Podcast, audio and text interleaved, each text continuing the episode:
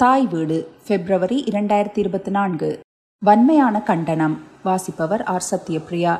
கனடிய தமிழர் பேரவையின் அலுவலகம் மீது தாக்குதல் நிகழ்த்தப்பட்டுள்ளதாக வெளியாகியுள்ள தகவல் அதிர்ச்சி அளிப்பது அருவருப்பானது ஆத்திரமூட்டுவது.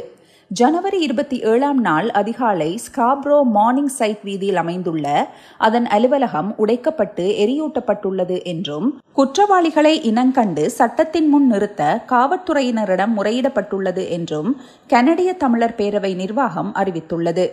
கனடிய தமிழர் பேரவையின் அரசியல் முன்னெடுப்புகள் அதன் அமைப்பின் இயங்குமுறை கடந்த காலங்களில் சமூகத்தில் இடம்பெற்ற இதே போன்ற வன்முறைகளை கண்டும் காணாமல் இருந்தமை இன்னும் பல விடயங்கள் பற்றிய விமர்சனங்கள் கனடிய தமிழர் பேரவைக்கு எதிராக இருக்கிறது. இருக்கட்டும் தம்மை சமூக அமைப்பு என பிரகடனப்படுத்திக் கொள்ளும் எந்த அமைப்பையும் விமர்சிக்கும் உரிமை அந்த சமூகத்துக்கு இருக்கிறது. இருக்க வேண்டும்.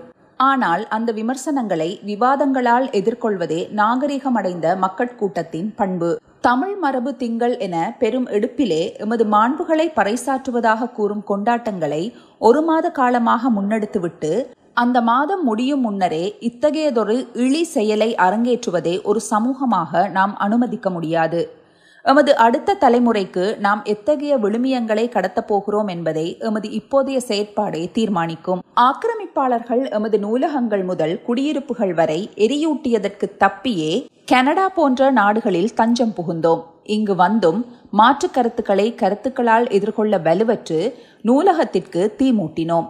வாதத்திற்கு எதிர்வாதமாக வன்முறையை கையில் எடுத்தோம். அது முற்காலத்திய வரலாறு என எண்ணி கழித்து கடந்துவிட முடியாதபடி கனடிய தமிழர் பேரவையின் அலுவலகம் மீதான தாக்குதலும் அதைத் தொடர்ந்து அந்த தாக்குதலை நியாயப்படுத்தியும் அவ்வமைப்பில் அங்கம் வகிக்கும் தனிநபர்களை அச்சுறுத்தியும் சமூக வலைதளங்களில் வெளியிட்டுள்ள காணொளியும் விளங்குகின்றன.